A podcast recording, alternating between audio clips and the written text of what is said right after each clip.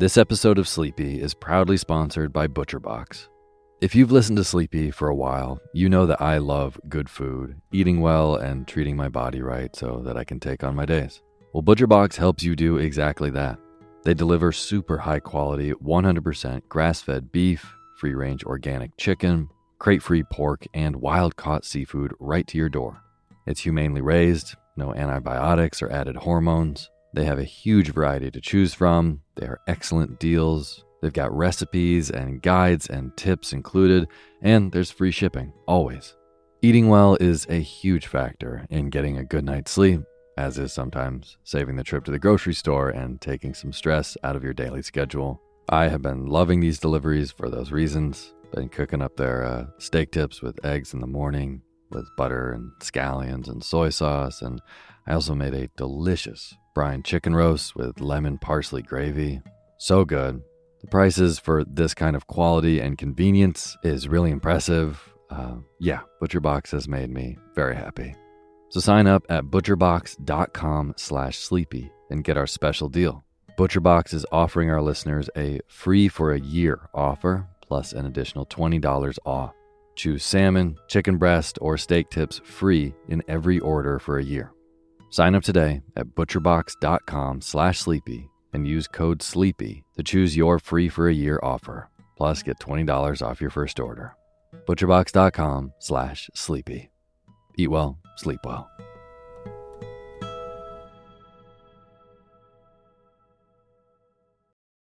Your brain needs support, and new OLLY Brainy Chews are a delightful way to take care of your cognitive health. Made with scientifically backed ingredients like Thai ginger, L-theanine, and caffeine, Brainy Chews support healthy brain function and help you find your focus, stay chill, or get energized. Be kind to your mind and get these nootropic chews at olly.com. That's O L L Y.com. These statements have not been evaluated by the Food and Drug Administration. This product is not intended to diagnose, treat, cure, or prevent any disease. Hey, my name's Otis Gray, and you're listening to Sleepy.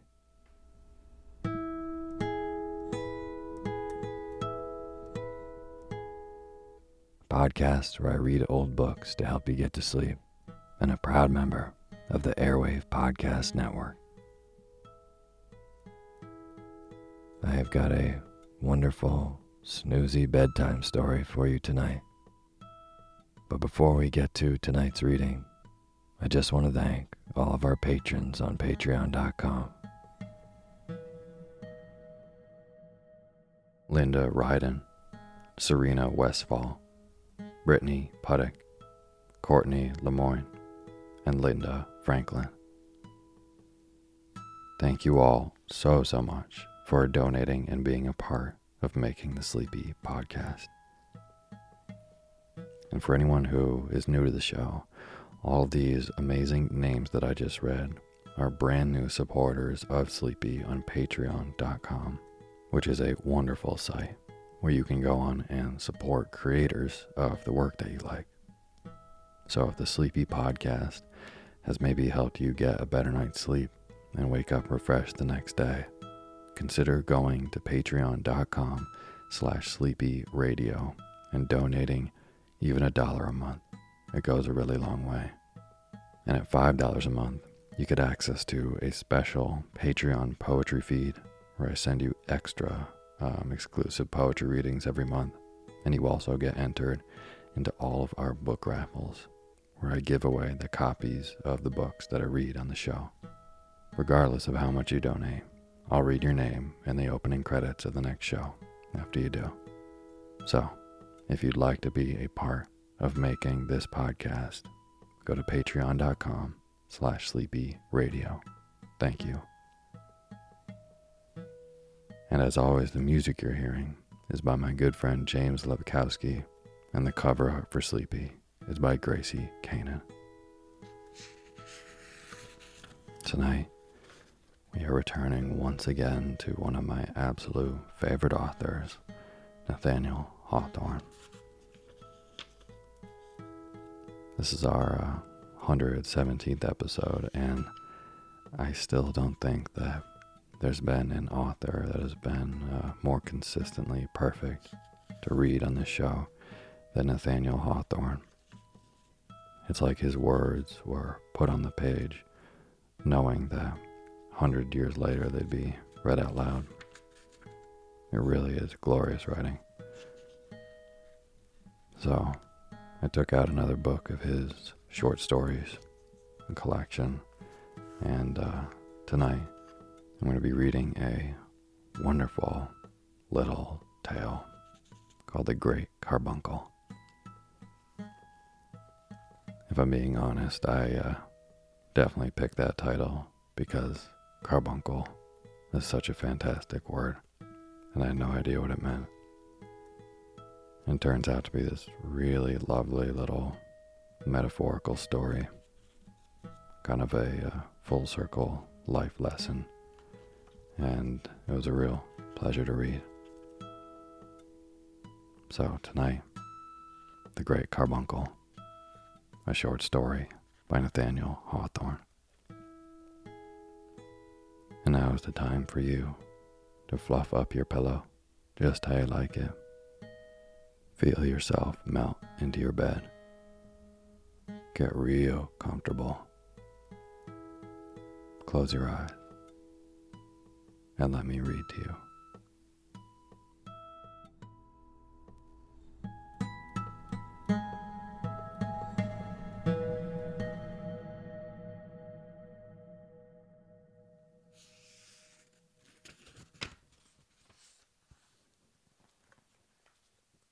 The Great Carbuncle, a mystery of the White Mountains. At nightfall, once in the olden time, on the rugged side of one of the crystal hills, a party of adventurers were refreshing themselves after a toilsome and fruitless quest for the Great Carbuncle. They had come thither, not as friends or partners, in the enterprise, but each, save one youthful pair, impelled by his own selfish and solitary longing for this wondrous gem. Their feeling of brotherhood, however, was strong enough to induce them to contribute a mutual aid in building a rude hut of branches and kindling a great fire of shattered pines that had drifted down the headlong current of the Amonoosuck on the lower bank of which they were to pass the night.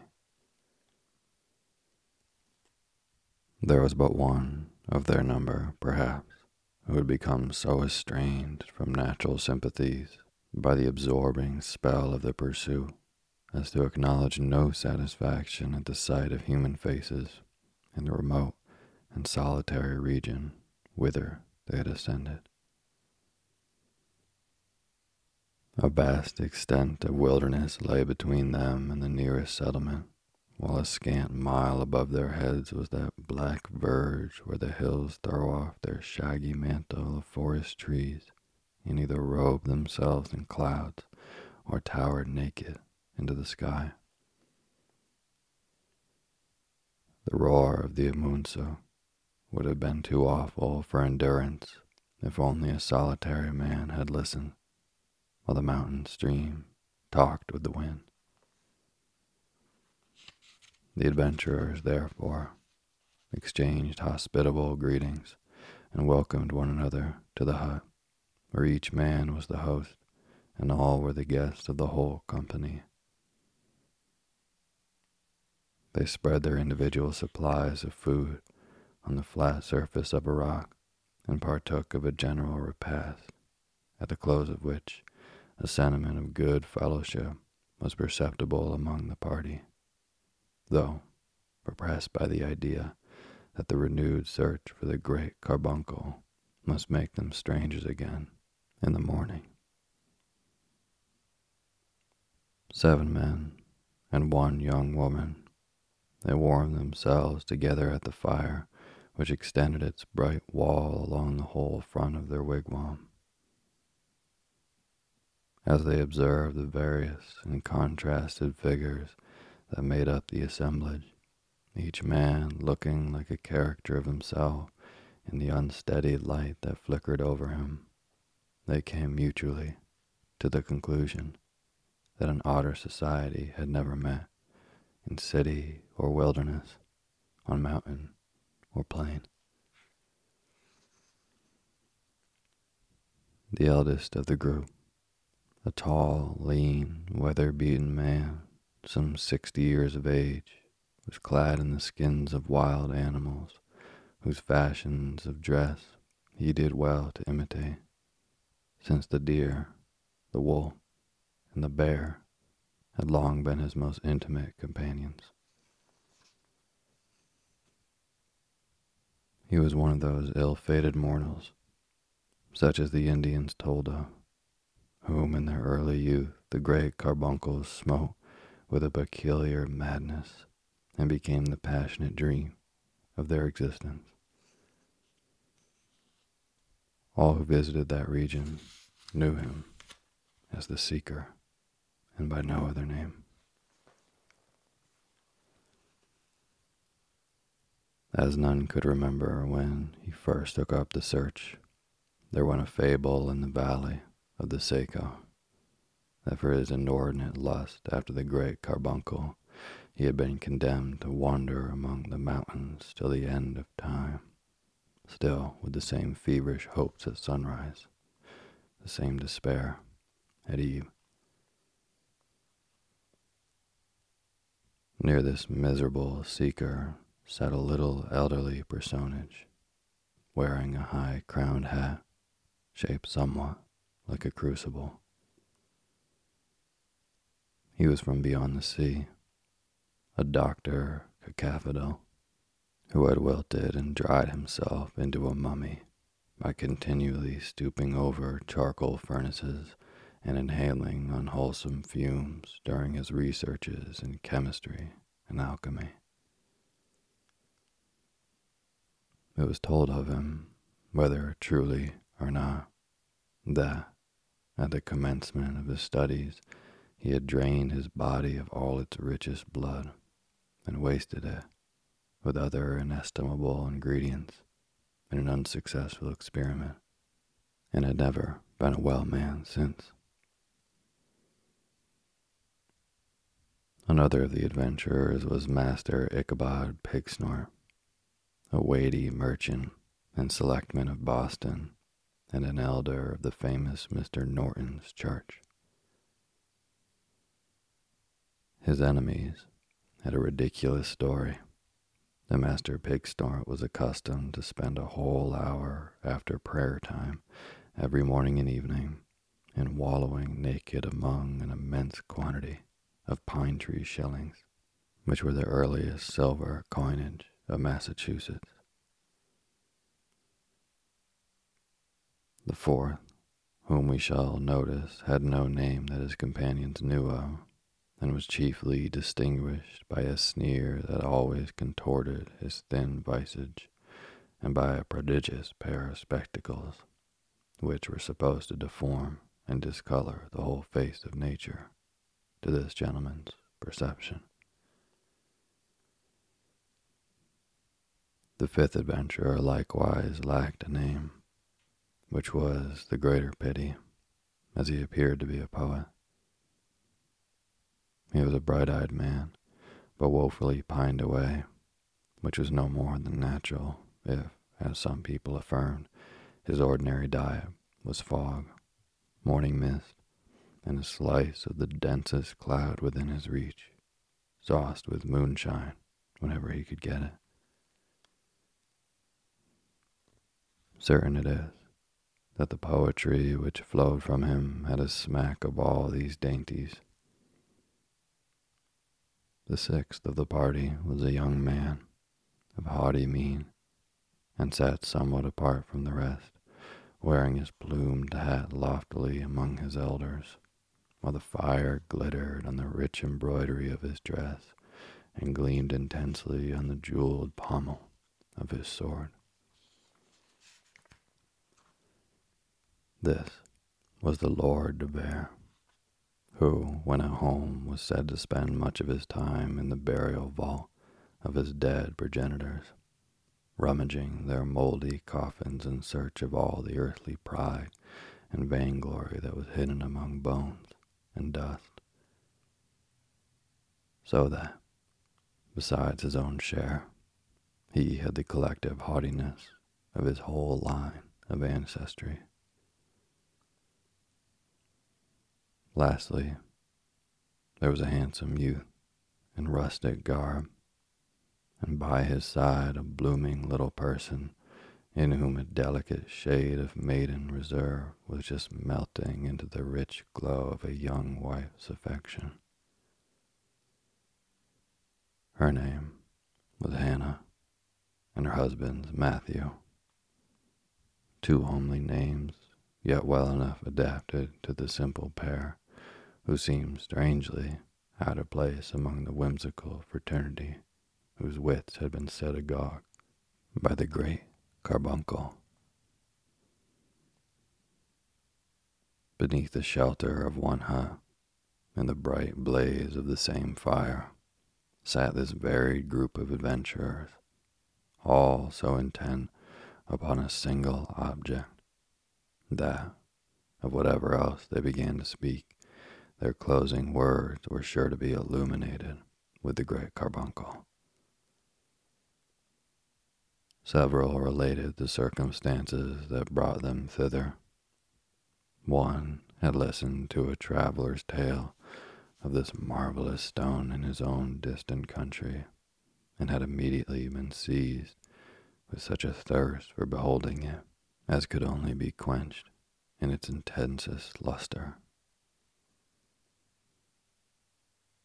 Another, so long ago as when the famous Captain Smith visited these coasts, had seen it blazing far at sea, and had felt no rest in all the intervening years till now that he took up the search. A third, being encamped on a hunting expedition full forty miles south of the White Mountains, awoke at midnight and beheld the great carbuncle gleaming like a meteor so that the shadows of the trees fell backward from it. They spoke of the innumerable attempts which had been made to reach the spot, and of the singular fatality which had hitherto withheld success from all adventurers, though it might seem so easy to follow its source, a light that overpowered the moon and almost matched the sun. It was observable that each smiled scornfully at the madness of every other in anticipating better fortune than the past, yet nourished a scarcely hidden conviction that he would himself be the favored one. As if to allay their too sanguine hopes, they recurred to the Indian traditions that a spirit kept watch about the gem and bewildered those who sought it either by removing it from peak to peak of the higher hills or by calling up a mist from the enchanted lake over which it hung. But these tales were deemed unworthy of credit, all professing to believe that the search had been baffled by want of sagacity or perseverance in the adventurers or such other causes as might naturally obstruct the passage to any given point among the intricacies of forest, valley, and mountain. In a pause of the conversation, the wearer of the prodigious spectacles looked round upon the party, making each individual, in turn, the object of a sneer which invariably dwelt upon his countenance. So, fellow pilgrims, said he, here we are, seven wise men and one fair damsel, who, doubtless, is as wise as any gray beard of the company. Here we are, I say, all bound in the same goodly enterprise. Methinks now if it were not amiss that each of us declare what he proposes to do with the great carbuncle, provided he have the good hap to clutch it. What says our friend in the bearskin? How mean you, good sir, to enjoy the prize which you have been seeking? The Lord knows how long among the crystal hills. How enjoy it? exclaimed the aged seeker bitterly. I hope for no enjoyment from it. That folly has passed long ago. I keep up the search for this accursed stone because the vain ambition of my youth has become a fate upon me in old age. The pursuit alone is my strength, the energy of my soul, the warmth of my blood, and the pith and marrow of my bones. Were I to turn my back upon it, I should fall down dead on the hither side of the notch, which is the gateway of this mountain region. Yet not to have my wasted lifetime back again, but I give up my hopes of the great carbuncle. Having found it, I shall bear it to a certain cavern that I of, and there, grasping it in my arms, lie down and die, and keep it buried with me forever. Oh, wretch, regardless of the interests of science, cried Dr. Cacaphodel with philosophic indignation. Thou art not worthy to behold, even from afar off, the luster of this most precious gem that ever was concocted in the laboratory of nature. Mine is the sole purpose for which a wise man may desire the possession of the great carbuncle. Immediately on obtaining it, for I have a presentiment, good people, that the prize is reserved to crown my scientific reputation, I shall return to Europe and employ my remaining years in reducing it to its first elements. A portion of the stone will I grind to impalpable powder. Other parts shall be dissolved in acids or whatever solvents will act upon so admirable a composition. And the remainder I design to melt in a crucible or set on fire with the blowpipe.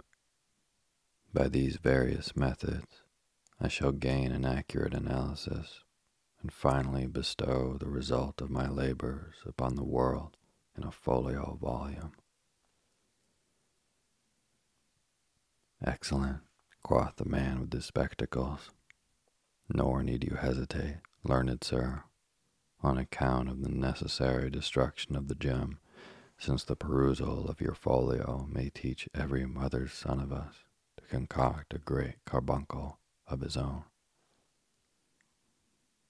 But verily, said Master Ichabod Pigsnort, for mine own part, I object to the making of these counterfeits as being calculated to reduce the marketable value of the true gem. I tell ye frankly, sirs, I have an interest in keeping up the price here have I quitted my regular traffic, leaving my warehouse in the care of my clerks and putting my credit to great hazard. And furthermore, have put myself in peril of death or captivity. And all this without daring to ask the prayers of the congregation, because the quest for the great carbuncle is deemed little better than a traffic with the evil one. Now think ye that I would have done this grievous thing, wrong to my soul, body, reputation, and estate, without a reasonable chance of profit.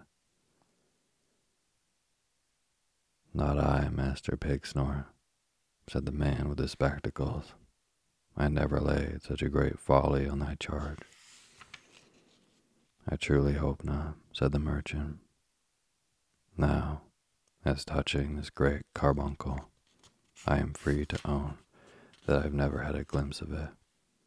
But be it only the hundredth part so bright as people tell, it will surely outvalue the great mogul's best diamond, which he holds at an incalculable sum.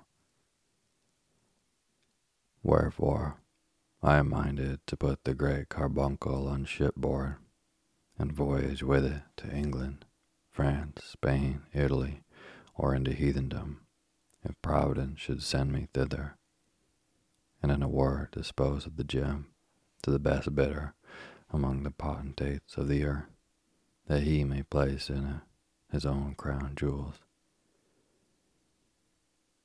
If any of ye have a wiser plan, let him expound it. That have I, thou sordid man, exclaimed the poet. Dost thou desire nothing brighter than gold that thou would transmute all this ethereal luster into such dross as thou wallowest in already? For myself, hiding the jewel under my cloak, I shall hie me back to the attic chamber in one of the darksome alleys of London. There, day and night, I will gaze upon it. My soul shall drink its radiance. It shall be diffused throughout my intellectual powers and gleam brightly in every line of poesy that I indite. Thus, long ages after I am gone, the splendor of the great carbuncle will blaze around my name. Well said, master poet, cried he of the spectacles. Hide it under thy cloak, sayest thou. Why, it will gleam through the holes and make thee look like a jack o' lantern.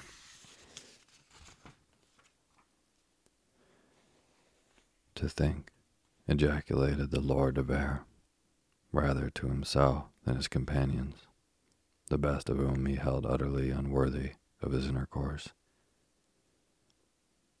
To think that a fellow in a tattered cloak should talk of conveying the great carbuncle to a garret in Grub Street. Have not I resolved within myself that the whole earth contains no fitter ornament for the great hall of my ancestral castle? There shall it flame for ages, making a noonday of midnight, glittering on the suits of armor the banners, the escutcheons that hang around the wall, and keeping bright the memory of heroes. Wherefore have all other adventurers sought the prize in vain, but that I might win it, and make it a symbol of the glories of our lofty line. And never, on the diadem of the white mountains, did the great carbuncle hold a place half so honored as is reserved for it in the hall of the De Veres. It is a noble thought, said the cynic, with an obsequious sneer. Yet, might I presume to say so, the gem would make a rare sepulchral lamp, and would display the glories of your lordship's progenitors more truly in the ancestral vault than in the castle hall. Nay, forsooth, observed Matthew, the young rustic, who sat hand in hand with his bride. The gentleman has bethought himself of a profitable use for this bright stone. Hannah here and I are seeking it for a like purpose. How, fellow?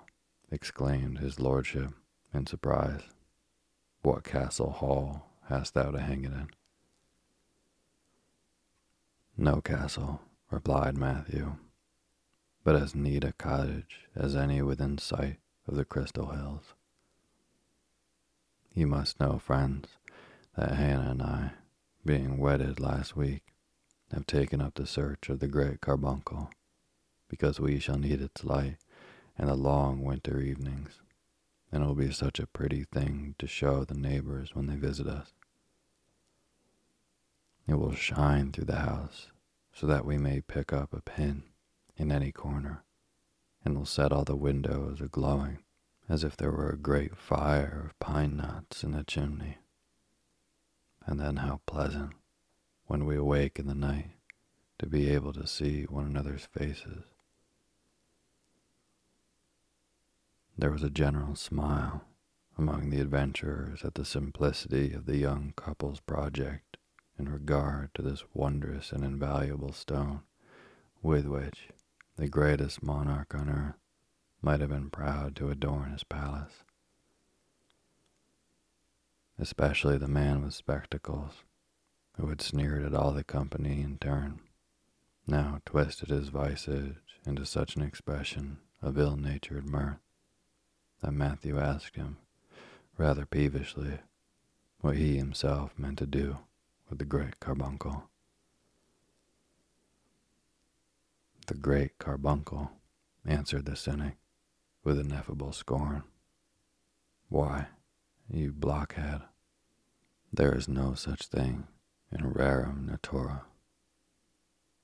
I have come three thousand miles and am resolved to set my foot on every peak of these mountains and poke my head into every chasm for the sole purpose of demonstrating to the satisfaction of any man one whit less an ass than thyself that the great carbuncle is all a humbug.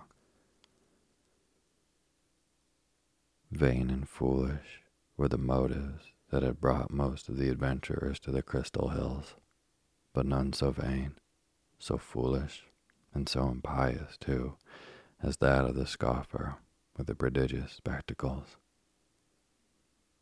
He was one of those wretched and evil men whose yearnings are downward to the darkness instead of heavenward, and who, could they but extinguish the lights which God hath kindled for us, would count the midnight gloom their chiefest glory. As the cynic spoke, several of the party were startled by a gleam of red splendor that showed the huge shapes of the surrounding mountains and the rock bestrewn bed of the turbulent rivers with an illumination unlike that of their fire on the trunks and black boughs of the forest trees. They listened for the roll of thunder, but heard nothing, and were glad that the tempest came not near them. The stars, those dial points of heaven, now warn the adventurers to close their eyes on the blazing logs and open them in dreams to the glow of the great carbuncle. The young married couple had taken their lodgings in the farthest corner of the wigwam and were separated from the rest of the party by a curtain of curiously woven twigs, such as might have hung in deep festoons around the bridal bower of Eve. The modest little wife had wrought this piece of tapestry while the other guests were talking. She and her husband fell asleep with hands tenderly clasped and awoke from visions of unearthly radiance and me to more blessed light of one another's eyes. They awoke at the same instant, and with one happy smile beaming over their two faces, which grew brighter with their consciousness of the reality of life and love. But no sooner did she recollect where they were than the bride peeped through the interstices of the leafy curtain and saw that the outer room of the hut was deserted. Up, dear Matthew, cried she in haste. The strange folk are all gone. Up this very minute, or we shall lose the great carbuncle.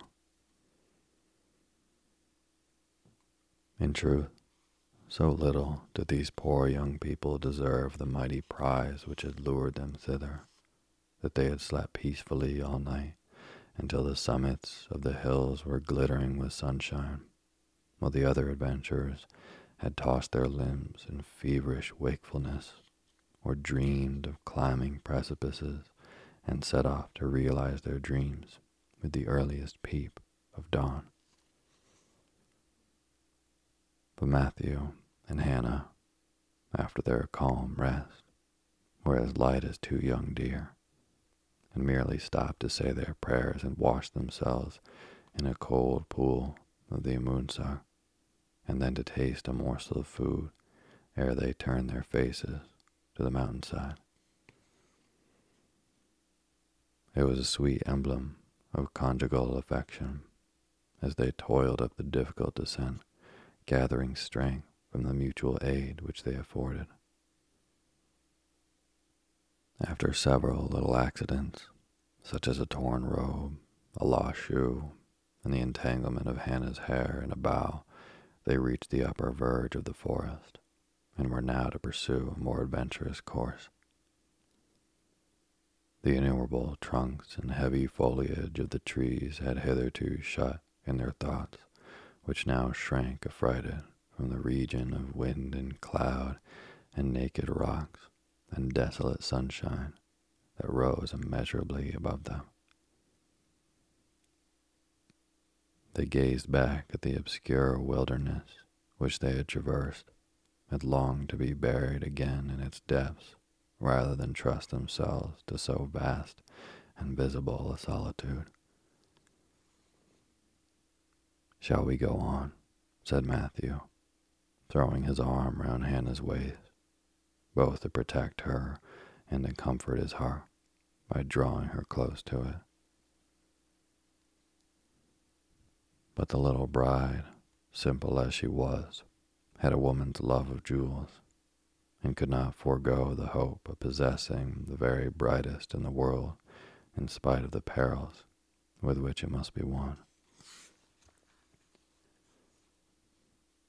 Let us climb a little higher, whispered she yet tremulously, as she turned her face upward to the lonely sky. Come then, said Matthew, mustering his manly courage and drawing her along with him, for she became timid again the moment that he grew bold. And upward, accordingly, went the pilgrims of the great carbuncle, now treading upon the tops and thickly interwoven branches of dwarf pines, which, by the growth of centuries, though mossy with age, had barely reached three feet in altitude. Next, they came to masses and fragments of naked rock, heaped confusedly together, like a cairn reared by giants in memory of a giant chief. In this bleak realm of upper air, nothing breathed, nothing grew. There was no life but what was concentrated in their two hearts. They had climbed so high that nature herself seemed no longer to keep them company. She lingered beneath them, within the verge of the forest trees, and said a farewell glance after her children as they strayed where her own green footprints had never been. But soon they were to be hidden from her eye. Densely and dark the mist began to gather below, casting black spots of shadow on the vast landscape and sailing heavily to one center, as if the loftiest mountain peak had summoned a council of its kindred clouds. Finally, the vapors welded themselves, as it were, into a mass, presenting the appearance of a pavement over which the wanderers might have trodden, or where they would vainly have sought an avenue to the blessed earth which they had lost. And the lovers yearned to behold that green earth again, more intensely, alas, than beneath the clouded sky they had ever desired a glimpse of heaven. They even felt it a relief to their desolation when the mists, creeping gradually up the mountain, concealed its lonely peak and thus annihilated, at least for them, the whole region of visible space. But they drew closer together with a fond and melancholy gaze dreading lest the universal cloud should snatch them from each other's sight. Still, perhaps, they would have been resolute to climb as far and as high between earth and heaven as they could find foothold, if Hannah's strength had not begun to fail, and with that her courage also. Her breath grew short. She refused to burden her husband with her weight, but often tottered against his side and recovered herself each time by a feebler effort. At last she sank down on one of the rocky steps of the acclivity. We are lost, dear Matthew, said she mournfully. We shall never find our way to the earth again and oh, how happy we might have been in our cottage. Dear heart, we will yet be happy there, answered Matthew. Look, in this direction the sunshine penetrates the dismal mist. By its aid, I can direct our course to the passage of the notch. Let us go back, love, and dream no more of the great carbuncle. The sun cannot be yonder, said Hannah with despondence. By this time it must be noon. If there could ever be any sunshine here, it would come from above our heads. But look, repeated Matthew in a somewhat altered tone. It is brightening every moment. If not sunshine, what can it be? Nor could the young bride any longer deny that a radiance was breaking through the mist and changing its dim hue to a dusky red, which continually grew more vivid, as if brilliant particles were interfused with the gloom.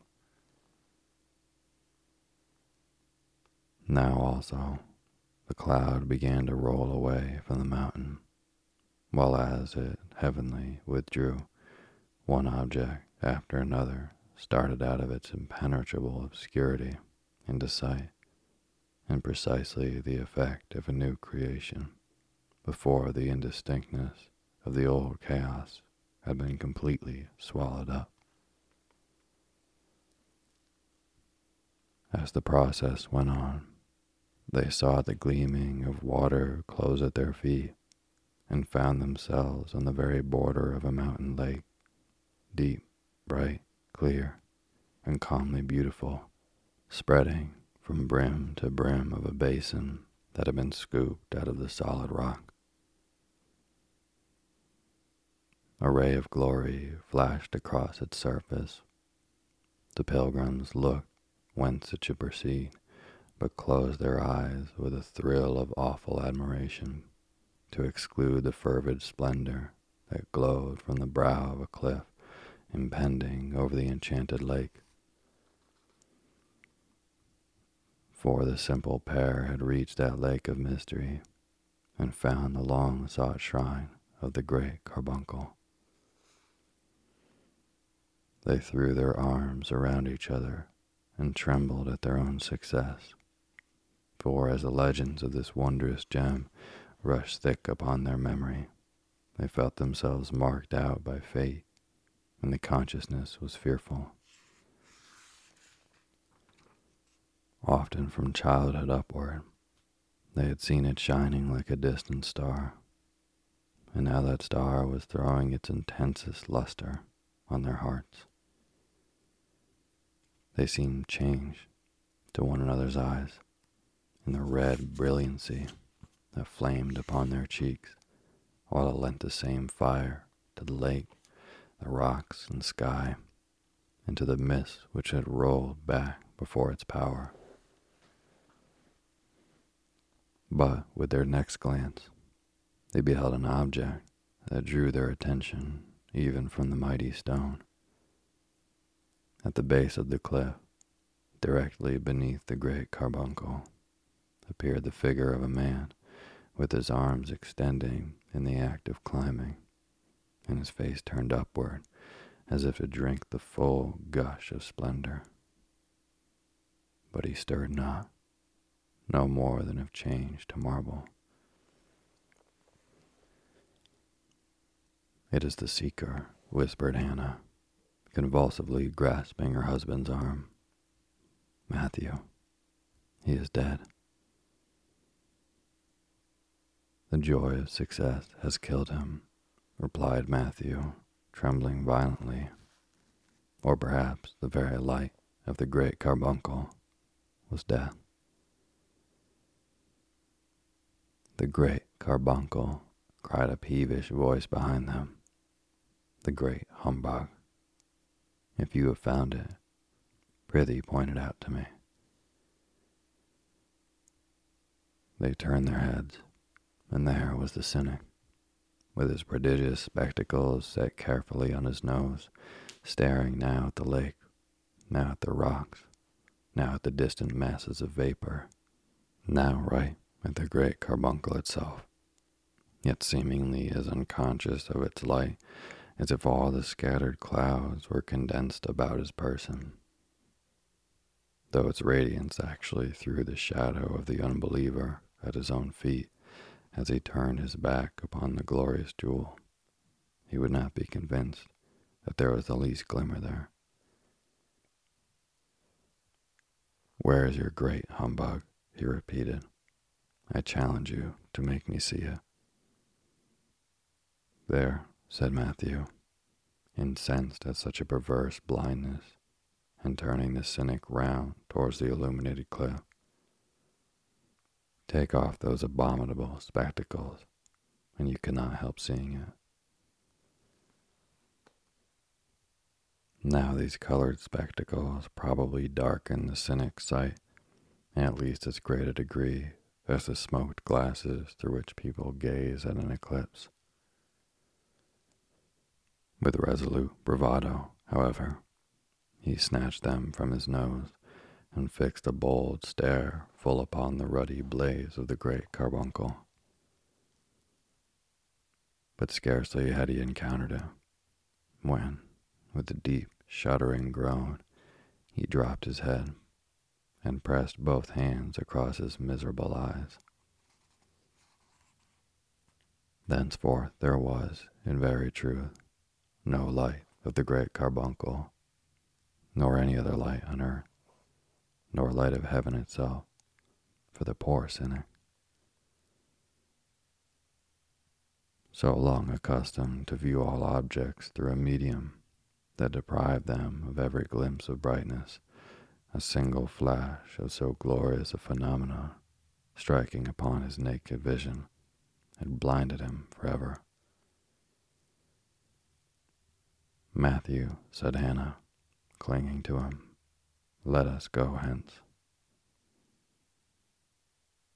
Matthew saw that she was faint, and kneeling down, supported her in his arms while he threw some of the thrillingly cold water of the enchanted lake upon her face and bosom.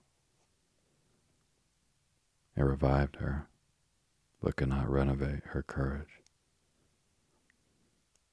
Yes, dearest, cried Matthew, pressing her tremulous form to his breast. We will go hence and return to our humble cottage. The blessed sunshine and the quiet moonlight shall come through our window. We will kindle the cheerful glow of our hearth at eventide and be happy in its light. Never again will we desire more light than all the world may share with us. No, said his bride, for how could we live by day or sleep by night in this awful blaze of the great carbuncle? Out of the hollow of their hands, they drank each a draught from the lake, which presented them its waters uncontaminated by the unearthly lip. Then, lending their guidance to the blinded cynic, who uttered not a word, and even stifled his groans in his own most wretched heart, they began to descend the mountain. Yet, as they left the shore, till then untrodden, of the Spirit's lake, they threw a farewell glance towards the cliff and beheld the vapors gathering in dense volumes through which the gem burned duskily. As touching the other pilgrims of the great carbuncle, the legend goes on to tell that the worshipful master Ichabod Pigsnort soon gave up the quest as a desperate speculation and wisely resolved to betake himself again to his warehouse near the town dock in Boston. But as he passed through the notch of the mountains, a war party of Indians captured our unlucky merchant and carried him to Montreal, there holding him in bondage till, by the payment of a heavy ransom, he had woefully subtracted from his hoard of pine tree shillings.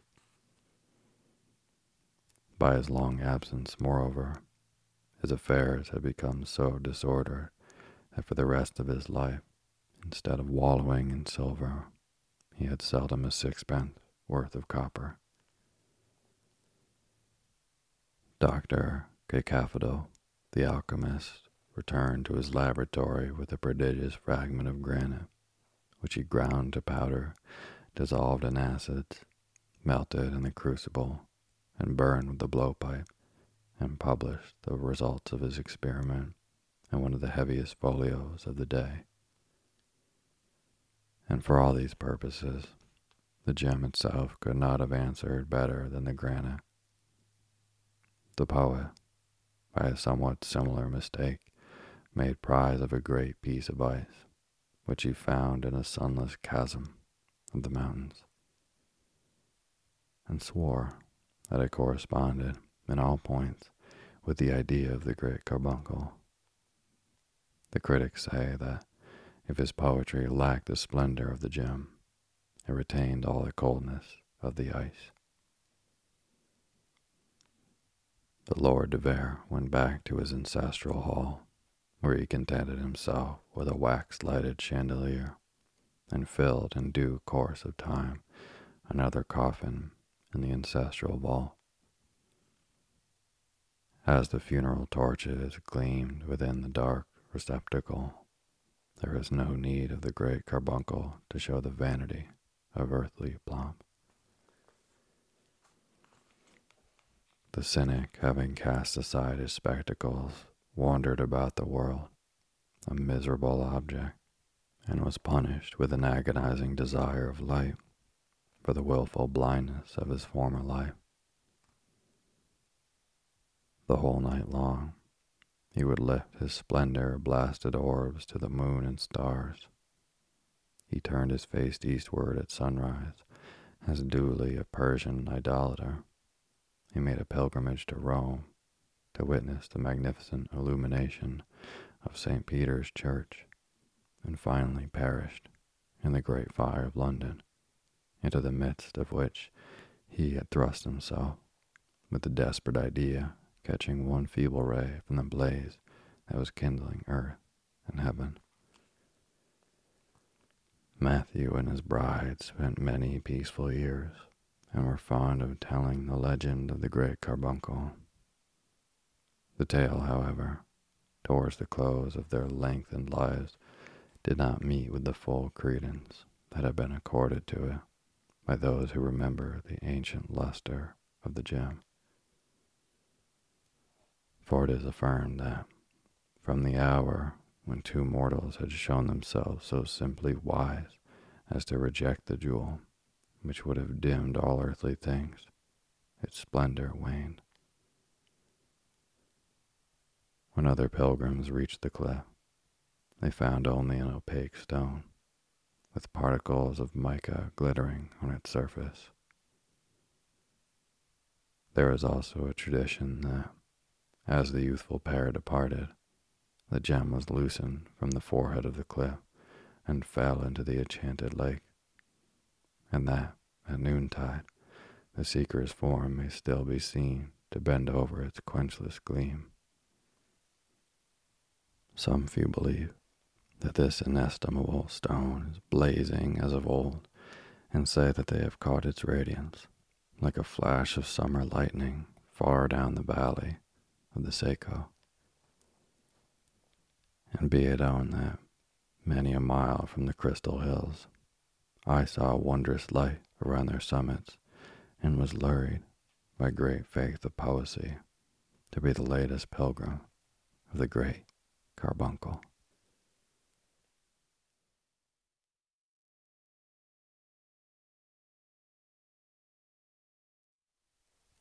Thank you for listening to Sleepy. Good night.